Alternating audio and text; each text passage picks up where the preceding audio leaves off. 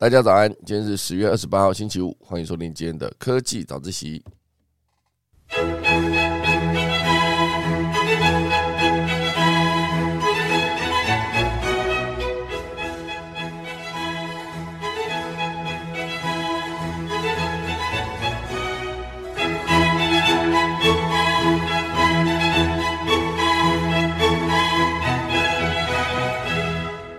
好的，今天是礼拜五，礼拜五就是我们的会有一个专题，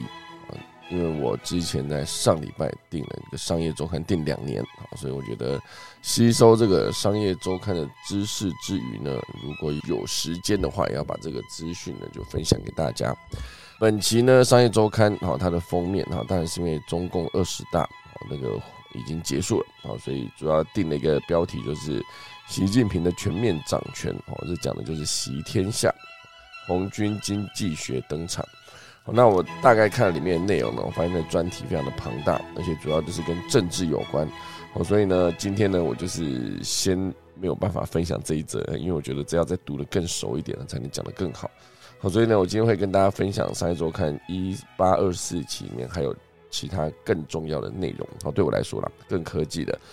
比如说微软在元宇宙目前为止领先了 Meta， 超过 Facebook， 这件事情很有趣哦，因为上班族更肯穿戴 VR 装置，以及我们今天要讲的巨大捷安特到底如何在现在这个时候活得好好的呢？让我们走路过，开始今天的科技早自习喽。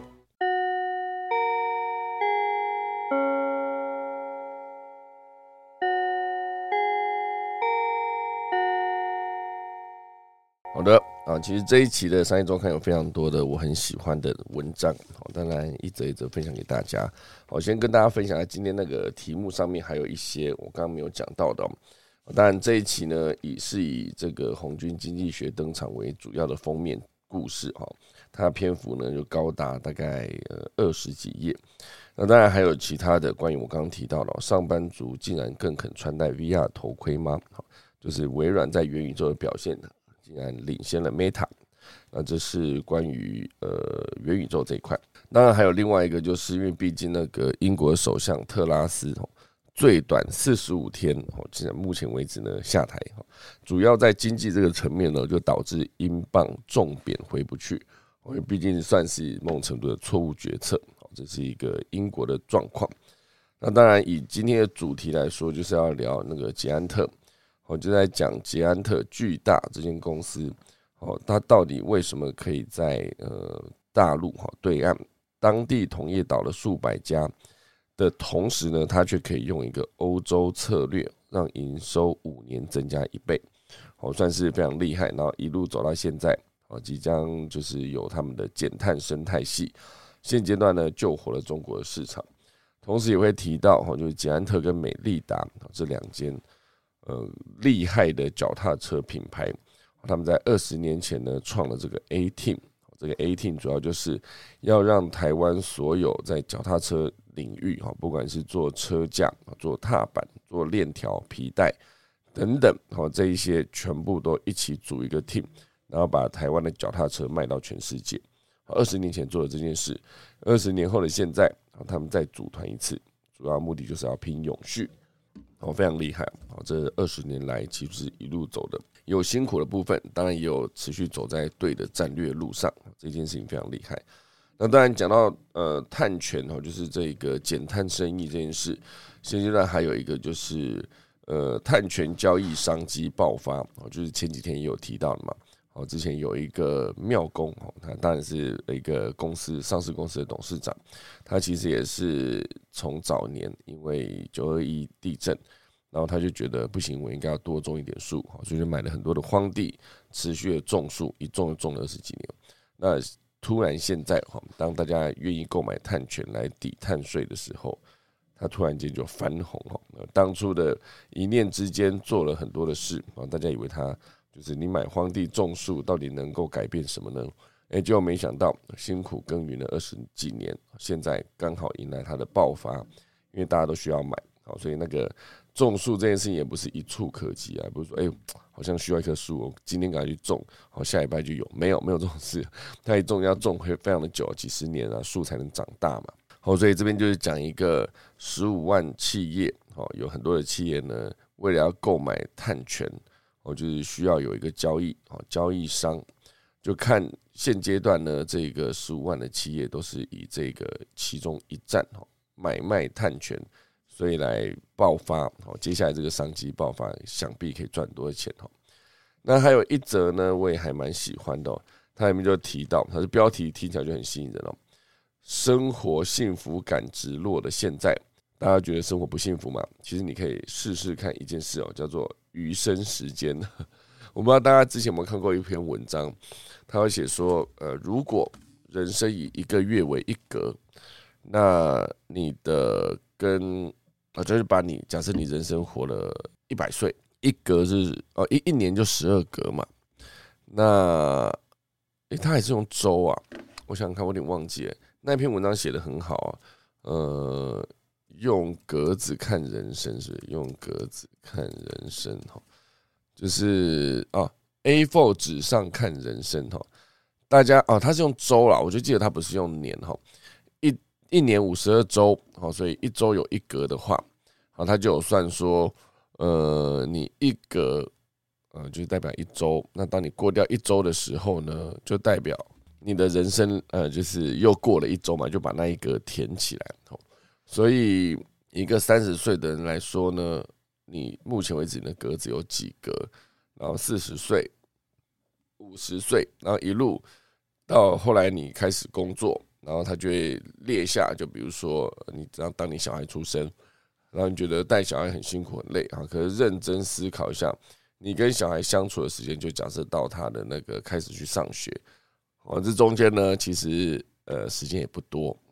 然后还有很多的就是，比如说你陪伴父母的时间，其实认真算，其实非常恐怖哦，用笔涂掉你人生的格子，1年52格，这样算下去，所以所有的人生，如果你这样子算的话，你就会发现好像真的必须活在当下，珍惜你的人生。所以我想这一则呢，应该是这样去思考。这里有一个人生的格子，假设你活到900个格子，就75岁，就是1年52周嘛。那52乘以75，差不多用900来算。所以假设你活到30岁的时候，你涂掉的格子呢，大概就是快要一半。一旦你活到45岁，就是活到35岁，就是涂掉450格那个当下，你人生就是75岁来算，已经花掉一半了。好，所以这件事情就一格一格、1周1周1周来算的话，你就会可能会更聚焦在当下，你那一周真的想做什么事情，赶快去完成，以免之后留下一些遗憾。好，所以我现在先赶快来看一下这个生活幸福感直落来。试试看计算你的余生时间哦，这在第100页。我觉得早些年呢，我看到很多的名嘴拿着一些周刊哦，商业周刊、金周刊等等，他们就可以到一些政论节目在那边讲1个小时，我都觉得很厉害。我现在我也来尝试做一样的事情，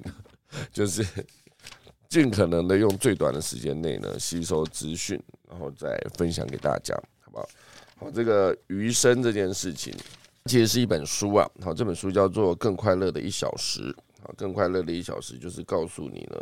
你要试着计算一下你的余生。好，假设我不确定现在大家想要活到几岁啊？好，当然很多时候人生也不是说你想活到几岁就可以活到几岁。好，假设你想要以70岁、75岁、80岁这个来当做目标，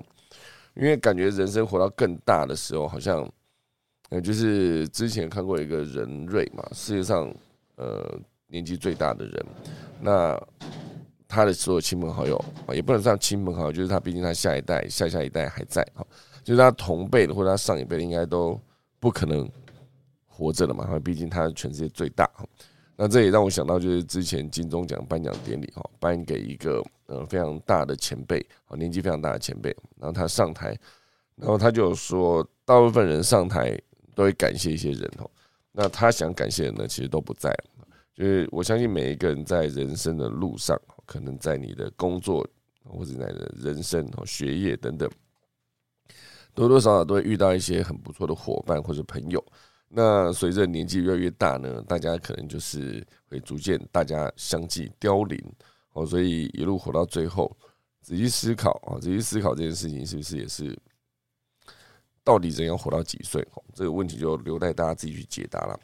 好，所以总之呢，这一本是更快乐的一小时，作者是凯西·霍姆斯，2022年的11月1号出版发布。所以大家如果有兴趣要去看一下，你到底要怎样去意识到你的人生其实是更快乐的呢？或者是也许活着就是一种幸福，因为相比于很多可能是根本下一餐不知道在哪里，或者是他可能身体有缺陷，就可能生来就没有像正常人一样可以比如说正常的行走、正常跑步，这种相比下来其实大部分人已经是非常的幸运。那另外提供一个资讯给大家，就是之前我被问了一个问题，然后第一时间答不出来，应该就是大家认为受过大专高等学历的人在全世界占%多少？我之前第一次被问到这个问题的时候，我自己就开始去思考，就是我给了一个答案嘛，不然大家现在想要在 Rainchair 上面回答还是可以。好，这个问题是这样子的，大家觉得在这个世界上受过大专高等教育的人占%多少？大家可以写一个%比，如果大家有兴趣的话，可以在我们的 Rainchair 上面留一下，你觉得到底有多少%比的人呢是受过高等教育的，写一个数字就可以了。那我等一下呢可以就是公布答案，在今天节目尾声的时候公布一下这个答案，就是大家觉得有多少。这很多的数字当初呢有些跟我猜的也蛮接近，所以就会意识到所谓的同温层这件事情呢，其实毕竟你生活中，就像我之前一直觉得我自己在用 iPhone， 我周遭的人大部分都在用 iPhone， 我就觉得应该所有人都在用 iPhone 吧，结果显然不是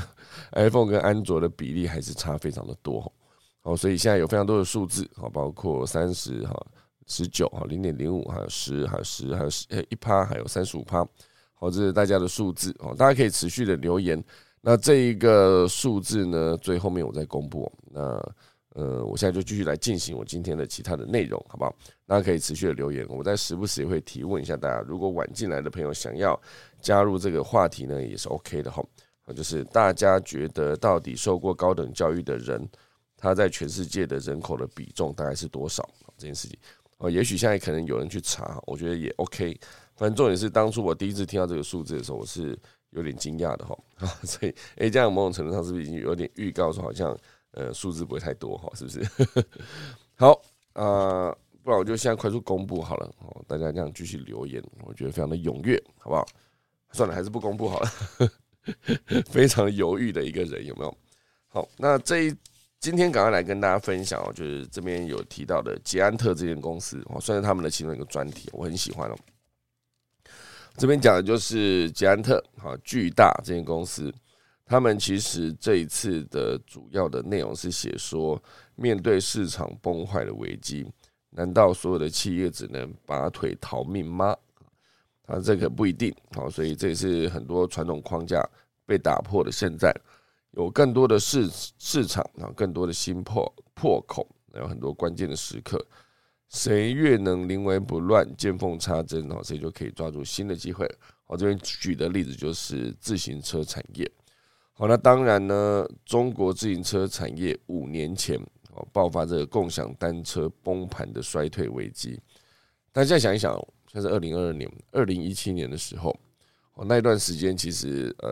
没有疫情嘛，所以往来各地都没有所谓隔离的问题。所以那段时间呢，我常常就是因为因公洽公，就我可能会飞机飞来飞去，在各个地方。然后我到了北京，到了深圳，我就看到大量，没有在开玩笑的那个共享单车，基本上你调色盘上面看得到的所有颜色，全部都被用过一轮。那么黑色、黄色、红色、白色、绿色、青色、紫色，全部橙色、橘色嘛，全部都用一轮。那这个共享单车在当时非常非常的热。所有的热钱都投到共享单车上面去，甚至已经有一些钱是多到，就是他想要在每一辆共享单车上面装一个萤幕，就像平板一样装一个萤幕，然后上面可以放广告，那都完全没有去思考说这个共享单车第一批出去之后后续的维修保养以及它比如说耐用程度，我就是有没有经过比如说接下来因为共享单车每一次都放在户外嘛，如果下大雨怎么办，车子会坏掉，所以这一块没有考虑到，最终呢就造成一个就是大量的共享单车垃圾，这很严重啊，共享单车的垃圾，因为坏掉了嘛，没人修，没人修怎么办？就先集中管理，然后到最后面这个共享单车整个因为过度竞争了，所以导致真正能做的也做不下去，所以最终所有的共享单车全部丢到所谓的共享单车坟场，就是所有的单车，你就看到空拍图非常的恐怖哦，就是各式各样的坏掉的单车就集中在同一区，然后空拍下来就看到各式各样的颜色，然后都很旧，所以大家去看这个共享单车的坟墓，你就会发现哇塞，真的是有点恐怖哦，就是所有的资源都耗在那上面。那时候是应该是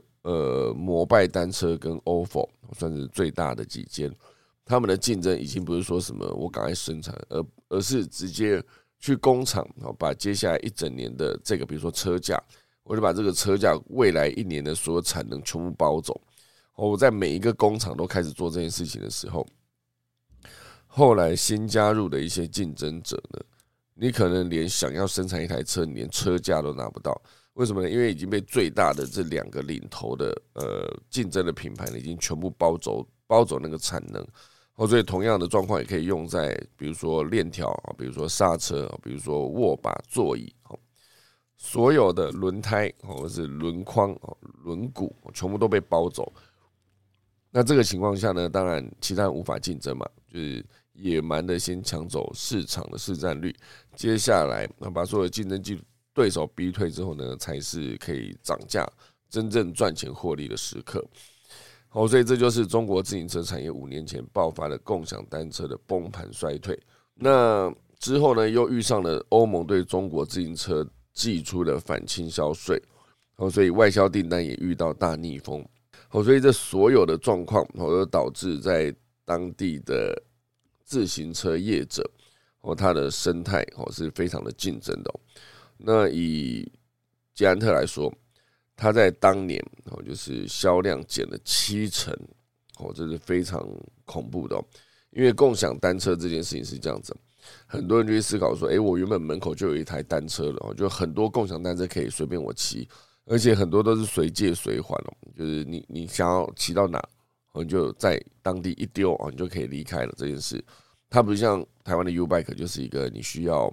比如说你在这个地方借到下一个还车站你才可以还。某种程度上你会觉得应该说我觉得这样子有点不方便。就像我之前在骑这个那个 U-Bike 上下班的时候，我会觉得到我把车子还掉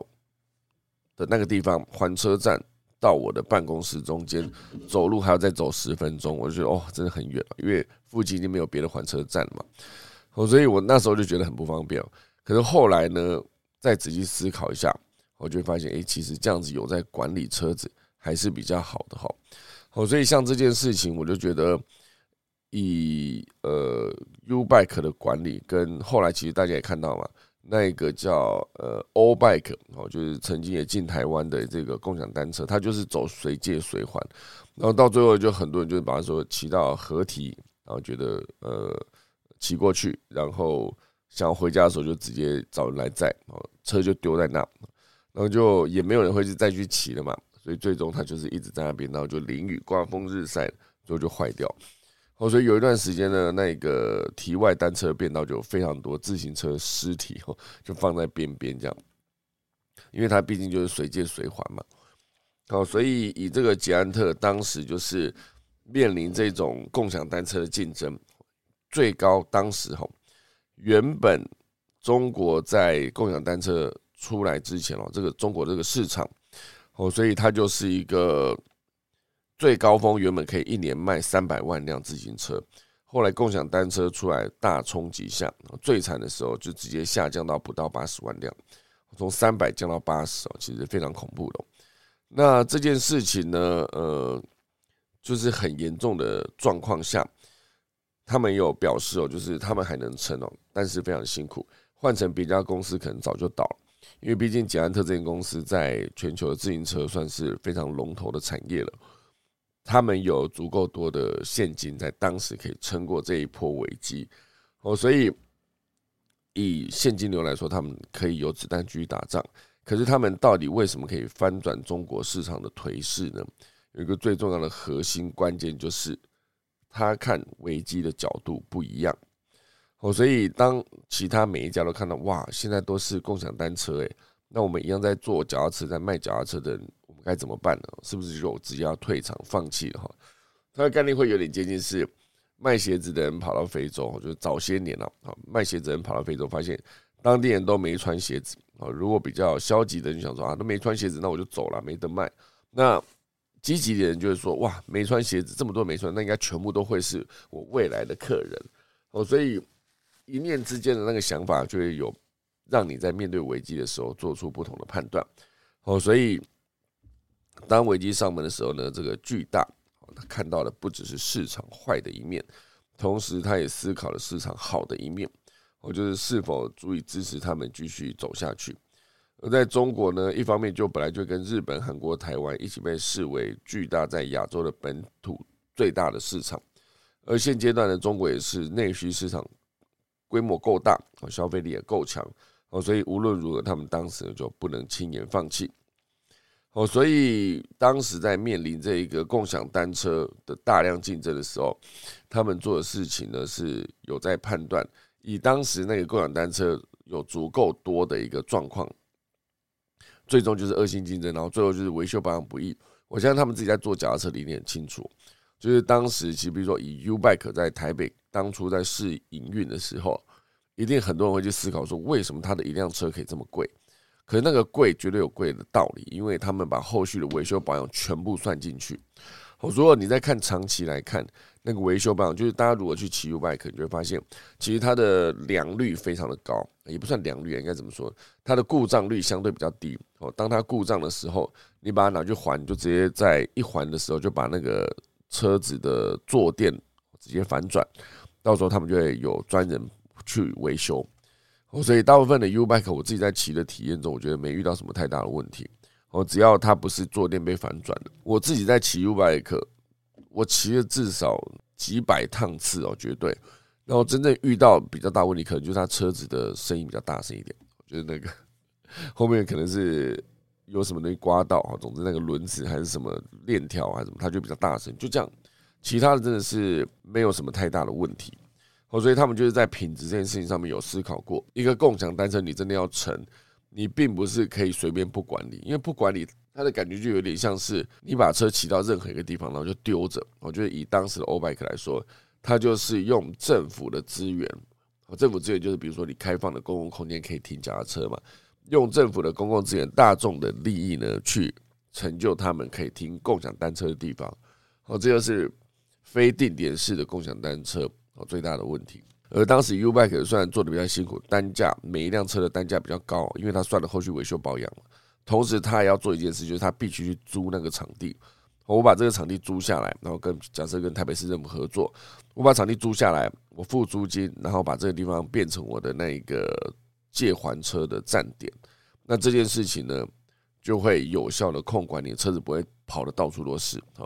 所以一部分当然就是因为它稍微造成一些不便，就是我的办公室或者我的家里附近没有站点怎么办？你要走比较远哈，它不像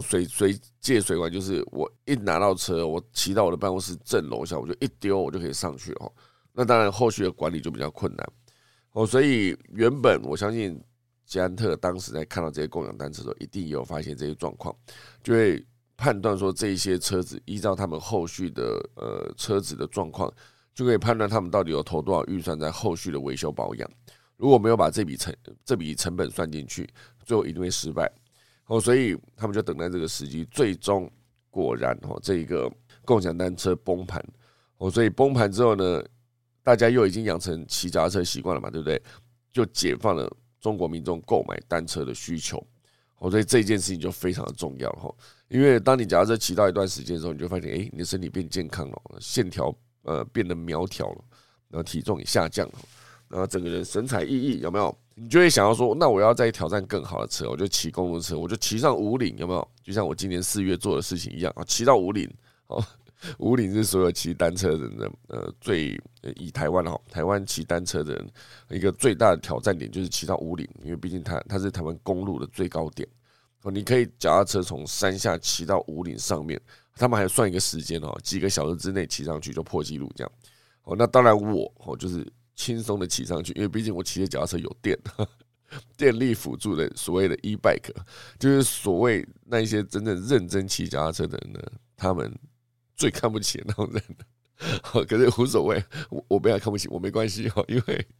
这样骑上去的时候，发现沿路有非常多就骑着正常的那种没有电的车子。我非常努力，他已经骑很快了，可是我在旁边轻轻松松的吃着巧克力哦，就超过他了。我是不太敢帮他加油啊，因为感觉会被白眼哦。可是那种感觉就不一样。总之，我就骑到五岭哦。我这边讲这个意思就是，骑脚踏车这件事情，大家可以去思考一下，它其实是一个非常棒的一个运动哦。所以，总之呢，当这个共享车崩盘了，所有民众又已经养成骑单车的这个习惯跟需求的时候，大家就会有更多人去思考要购买中高阶的车款，是哦，对，那个这件事情呢，就是大家可以去思考一下，为什么当时这个捷安特会在最竞争的那个时刻呢，继续在当地就是等待机会。哦，所以他们当然是有看到大陆的优势跟劣势啊，比如说优势就是14亿人口的消费力，所以当时就觉得不能退出。第二，他们眼光放更远哦，放更远的话，就是一个自行车，它有一个减碳生态系的新的商业模式，这非常重要。当时他们就已经在思考这件事情了，因为总有一天哦，这个碳排放量会受到全世界的关注，大家就会希望它可以继续下降什么的。所以呢，它就是节能减碳生态系的一个新的商业模式。所以呢，他们在看清楚未来发展之后，就仔细思考，比如说最竞争的时刻，有些工厂先停工半年，把它的那个后续，就是去判断它的空污指数跟污染天数到底能不能够降到多少。比如说他们要降到 15% 以下的这个环保要求，所以他们天津工厂就做了这个测试。而昆山因为有吴淞江水质未达标准，所以一口气让270家企业全部停产的环保制裁，在这两个地方都有设厂的巨大，就是捷安特，虽然不是高污染的产业，但也受到牵连，所以他们当时就有仔细思考，在那个当下，他们必须去改善他们的整个营运的工厂，比如说你的废水排放，比如说你的空污排放等等。当时他们就忍痛砸了新台币数百万去投入这个环保升级，所以很多提前做了布局的事情，跟后续你在得到的结果，有些时候真的只是一念之间。所以这件事情呢，当然目前为止以工厂来看，中国的环保要求在非常的高，所以减碳的脚步呢，当然就很快的会比当时欧洲更快。欧洲欠缺的法规弹性跟网络基础建设，中国都有，那就把欧洲的商业模式。加值这个商业模式搬到中国做，所以对他们来说是非常有机会的一件事。所以这个欧洲点子这件事情呢，新的商业平台模式就是用骑乘自行车的里程数可以换算累积减碳的点数，之后呢再拿这个点数能够变现买东西，借此鼓励消费者买车跟骑车。这个做法其实非常聪明哦。那这个东西当然就是当时的欧洲的一个点子。其实当时这个电动脚踏车在我是2018年买的，2018年的1月我买了一台电动脚踏车，到现在已经骑了18、19、20、21、22，骑5年了。我记得我刚买的第一年的时候，那个卖脚踏车的公司呢，它就是一个会告诉你说，如果你骑一公里，因为它有个 APP 嘛，你连接上之后呢，它就会记录你骑了多远。那如果你骑1公里，他就算你1块钱，那你骑10公里，你就可以去当时 Seven 就当时是 Seven 合作厂商，骑10公里你就可以去 Seven 换一个茶叶蛋，因为毕竟一个茶叶蛋10块嘛，用这个角度来算，非常的方便了。就凭着这个 APP 的折点，就直接去算这件事。那这个会让当时我在骑脚踏车的时候觉得非常有成就感，是因为我每天可以记录，哇，我今天骑了20公里，我今天骑到淡水再折回来，这样子。所以当时那个脚踏车的电池还很够，然后骑到淡水再骑回台北没问题。可是后来现在就是骑到淡水之后，就把脚踏车折一折，就坐捷运回来，就这样，或者坐骑到某个地方，比如说骑到基隆，发现哇没有捷运怎么办？上火车不方便，就折一折坐计程车回来。没电了，因为那台电动自行单车呢，就是一个如果你有电的时候，你骑就很轻松嘛，感觉有人在推你。如果没有电的时候你在骑，就感觉有人在拉你。虽然这样讲有点恐怖，这个比喻不太好，可是真实的感受就是这样子。你骑脚踏车的时候有种冲出去的感觉，那就是它有在发电去做辅助，真的是非常的舒适。大家如果有兴趣的话，去研究一下。所以总之呢，再回到这则消息哦，就是欧洲的这一个骑脚踏车累积里程换减碳点数，再拿点数去消费买东西的这一个方式，直接进到大陆去。那这个进大陆去这件事情呢，就是一个很棒的一个方式。一路到现在，你可以用很多的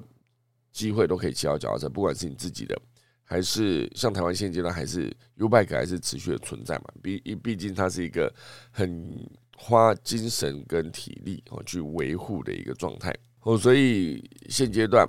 疫情来袭的时刻，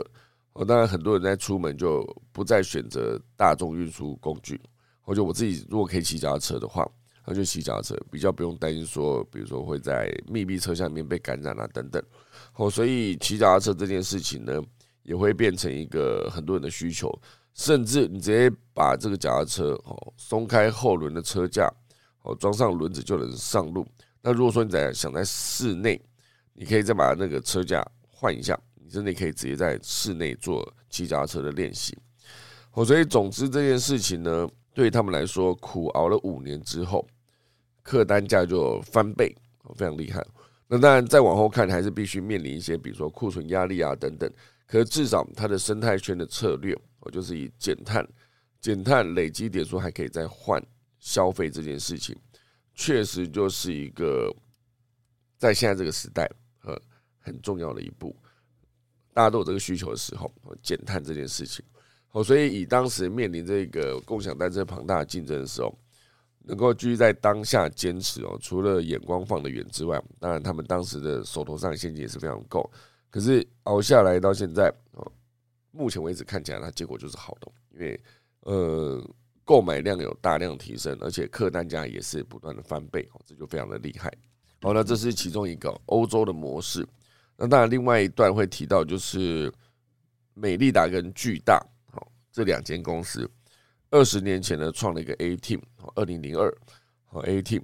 那现阶段的2022他们是做了一个 BAS， 也就是说自行车永续联盟。所以一样，当时2022年有他们当时要面临的危机背景，就是产业外移的空洞化。那现阶段呢，在做永续联盟是因为欧盟将开放征收碳边境税，就总之就是碳税这件事。所以当时这个 A-Team 2002年成立的时候，目的跟做法当然就希望能够优化品质跟降低成本，因为大家一起打一场仗嘛，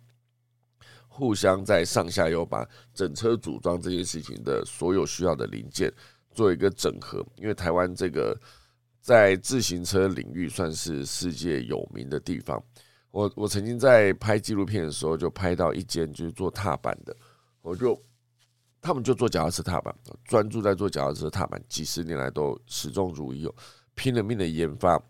所以我们在参观他们的这个研发工厂，里面有一个博物馆，就是他们所有历年来研发的所有的踏板，而且很细节，还有很高单价的一个几万块的踏板，类似这样子，他们都持续在做这件事。然后仔细一问，哇，他们竟然是全世界第一大的踏板生产商，就在某一个地方，就感觉好像不是很厉害的工业区，因为感觉很厉害的工业区就竹科然后什么之类的，可是事实上他们没有在一个很厉害的工业区，就是在一个看起来相对没有这么厉害的地方，我这形容得很差。总之我当时去拍纪录片的时候，我自己的感觉就是他们可以做到全世界第一，绝对有他们厉害的地方。所以这一则消息讲的就是20年前的 A-Team 就是要让所有的产业互相降低成本，同时间也可以优化品质。而且还有一个重点就是2002年那时候，巨大跟捷安特啊，巨大跟美利达这两间公司，他们很多的比如说专利等等不藏私，直接拿出来让所有的业界生产脚踏车的厂商呢去共享这一些他们曾经失败过，所以累积下来一些 know-how 或是专利，所以就不藏私，主要就有机会提升产业内的互信机制，而且没有强制约束力。所以当时当然有遇到一个问题，就是厂商受惠的程度不均。当然绝对就是有人会赚比较多，有些人赚比较少，这是没办法，因为毕竟你要整合一堆人本身就非常的不容易。这就是2002年 A-Team 当时的一个产业的背景。那2022年呢，就是这个自行车永续联盟，这个 BAS， 它的危机当然就是欧盟开征这个边境碳边境税。那这个永续联盟 BAS 它最重要的目的跟做法就是一定要集思广益，做到集体减碳，目的当然就是为了符合这个欧盟等国际减碳的规范。它的特点就是它目标非常的明确，就是碳这件事情上下游供应链的强制约束力比较强，就是跟当时的这个大家整合一起来做脚踏车，降低成本，然后让每个人赚的钱落差很大，受惠程度不均。这个那当时这个2002年的 A-Team 很多的脚踏车产业就想说，最大的两间捷安特、美利达都出来带头做，那他们当然愿意加入。那时隔20年之后的现在，这个 BAS 呢，就是目标明确，就是为了减碳。当然还是有他们的挑战，就是这个时程的要求，且无法达标的时候会有实质的伤害。比如说你今天这个减碳这件事情做得不够好，那碳税直接加下去就是更大的一笔成本。所以这就是捷安特跟美利达携手占有转型升级。我觉得现阶段很多数位转型的案例渐渐的浮出台面，因为很多的台湾的一代创业家也逐渐开始面临退场接班的问题。所以数位转型是现阶段很多的产业一定要面临的一个课题，这件事。所以以现阶段呢，这个捷安特跟巨大这个创 A-Team， 然后20年后再组这个永续的自行车永续联盟这件事。当然这篇新闻写的也是非常的，我觉得看得非常感动，因为这就写了当时在转型要做 A-Team，或是现在要做拼永续自行车联盟的时候，他们心里内心的想法。因为曾经呢，这个董事长，就是后来接任的董事长跟执行长，他们在欧洲曾经是遇到就被大家觉得不环保。因为在这边写的这篇内容的专访是写说，他们的董事长之前去欧洲的时候，就是会有一些场合是禁止用瓶装水，减少污染，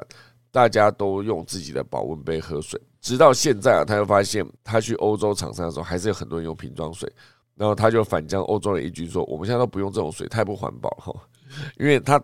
几年前去欧洲的时候拿名片，欧洲人就说，你还在用名片，又要印又要纸，浪费纸，而且还很不方便，就被欧洲人当成原始人，有没有？所以他现在呢，就是直接用 QR code 来交换名片，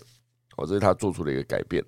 那多年之后呢，他发现这个瓶装水跟保温杯这个落差的时候，他就觉得反将欧洲人一军，就说，你们还在用这种瓶装水，这不环保吗？当初说他你用名片不环保，笑这个董事长说你用名片不环保，那些人开会还在用瓶装水的时候，他就说，你看我现在都用保温杯。这其实只是一个小插曲，只是某种程度上也代表他们在节能减碳这个转型路上面一个决心。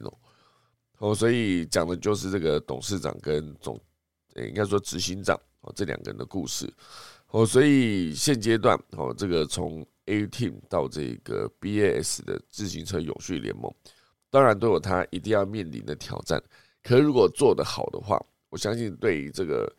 自行车领域这个两个领头的品牌愿意直接转型带头转型做这个永续这件事，绝对是更能符合现阶段这个世界对于节能减碳的要求，就是跟急迫的需求可以满足。所以我看了这整则新闻是觉得非常的感动，因为毕竟很多台湾的厉害品牌能够在世界上就是占有一席之地这件事，对我来说都是很开心的。所以就像之后如果我们台湾有顺利的火箭升空，或者是某个品牌再次走向国际，或者甚至直接到美国的纳斯达克上市，对我来说都是一个值得欢欣鼓舞的一件事。我觉得刚刚讲到这个永续这件事，也讲到碳权，我再快速跟大家分享一个碳权交易所。我现阶段这个碳权交易所就是会让很多的人呢，无论如何都一定要跟上。有一个碳交易商机非常的庞大，所以现在有一个净零市场，就有一个赛富时推出了一个碳权交易平台，叫做净零市场。那这些净零市场主要就是可以让企业一站式管理碳排资料以及持有的碳权，这件事情未来会变得非常非常的重要，因为企业要走向碳交易呢，其实有包含一道陌生的关卡。除了盘查相关资料外呢，少不了资讯的管理，再来就是取得第三方的认证，以确保它的有效性。所以这个算是全球最大的客户关系管理 CRM 的平台供应商，它叫做赛富时，就是 Salesforce 赛富时，中文这样翻。这个 Salesforce 它就推出了这个净零市场，来让全世界的人在要降低自己的碳，或是碳排放，或是碳交易啊等等，它就是可以直接透过 Salesforce 它的一个净零市场这个平台来搞定这一切。所以这间公司它当然就是运用既有的数据管理专长，来吸引原本既有的15万个企业客户自动加入这个碳交易市场，而不需要重新申请别的账号。这非常聪明了。如果你今天推一个新服务，你还要再请大家重新申请一个账号来说，绝对是到达率会下降的更多。它就直接整合在它原本的账户里面，就非常方便。所以现阶段呢，客户就直接能够在平台上去浏览这个净零市场平台上贩售的碳权以及认证的内容，再透过金流服务 Stripe 线上支付跟交易，就可以完成整个碳权的交易管理。目前为止呢，这个净零市场已经向平台汇集了近90种环保专案，包含森林养育、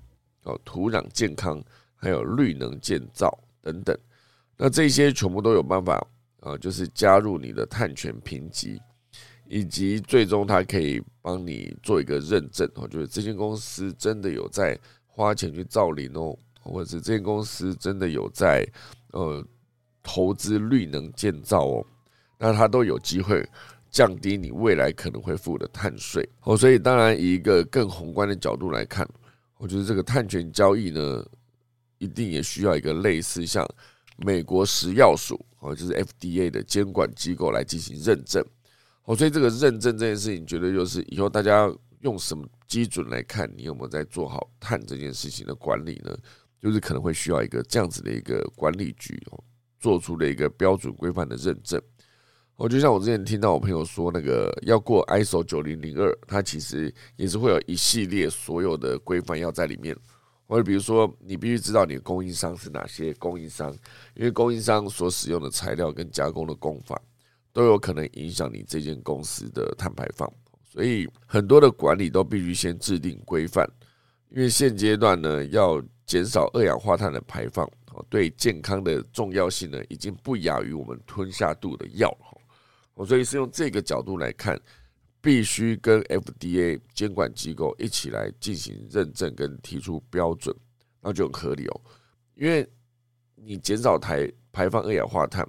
它的这个事情就是，比如说台湾大量燃烧煤炭，就透过火力发电，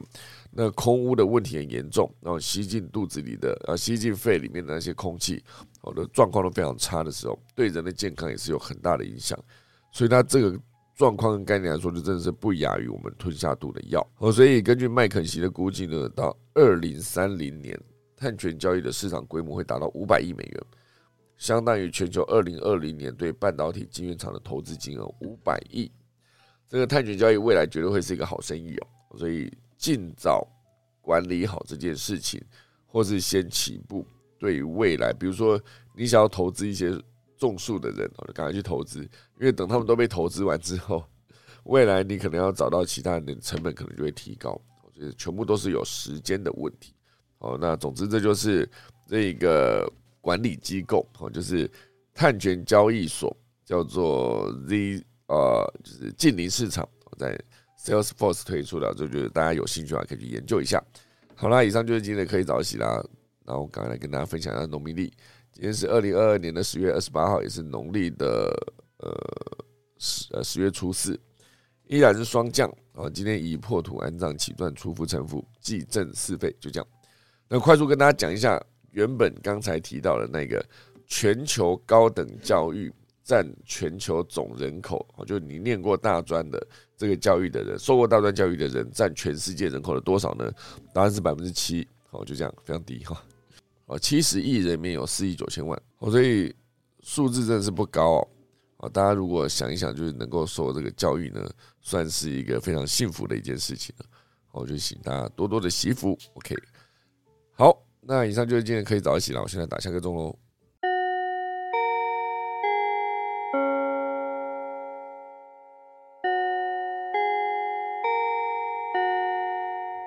好，谢谢大家收听今天可以早起啦。芋头叔说我骑去武岭胖了不少，对，我一天吃，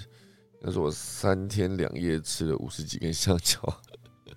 还有非常多的巧克力，因为都不用钱嘛。我放在那边嘛，我觉得骑脚踏车累嘛，对自己好一点，吃很多。好了，那之后每个礼拜五的会是一个专题，因为我可以趁这个时间呢，好好的把商业周刊读一读，就也快速的分享给大家。我希望大家会喜欢。那大家如果不喜欢也没关系哦，因为我还是会做一样的事。好啦，今天是10月28号，下礼拜回来可能已经就要进入11月了，时间真的过得非常的快哦。那我再来打一个下个钟喽。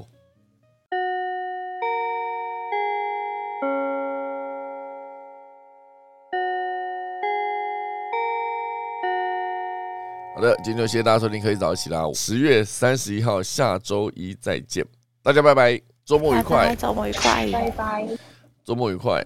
我现在需要大家在我们的录音群里面打下周末愉快4个字，凑满3个我就关房间，好吧？没有3个我是不会关的，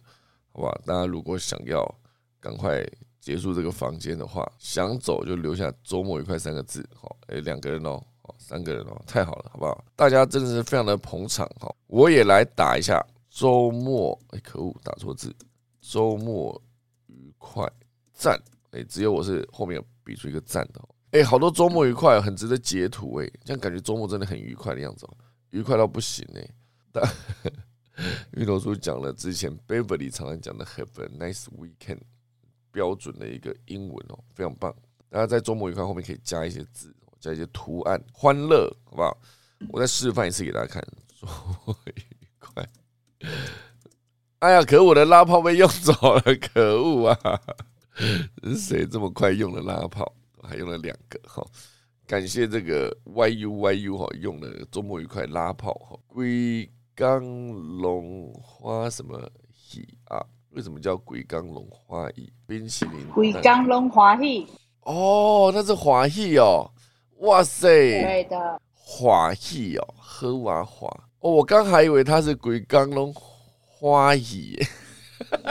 花姨是这样，融化是不是？整天都融化。我刚想说 ，Kitty 为什么要祝大家整天融化？结果这么热嘛，热到不行。花姨哦，花喜是不是？台语了，台语了，台语了，为什么要打2次？周末愉快，一堆花，哇，4种花是不是？红的花，黄的花，粉红的花，还有一个是向日葵哈。10月31号万圣节，万圣节啦，快点啦！大家万圣节要干嘛？那他小孩今天已经穿公主装出门了，是不是？万圣节要怎样？我们是不是当天要弄一些好玩的啊？不然我就是早上就房间上打开，然后就放着这样子。礼拜一来讲鬼故事哦，哇塞！周一一大早就讲鬼故事，就想吓死自己。我讲一些很烂的鬼故事，什么 Elsie 你要讲鬼故事哦？好，我们礼拜一就来讲科技鬼故事，我来看有没有科技鬼故事可以讲。科技鬼故事，科技鬼故事也太难为人了吧？不然我们来讲一些创业圈里面发生的一些足以变成鬼故事的事情。好啦，今天就感谢大家收听啦，我准备再来打一次真的下课钟，我会再跟大家说一次周末愉快，好不好？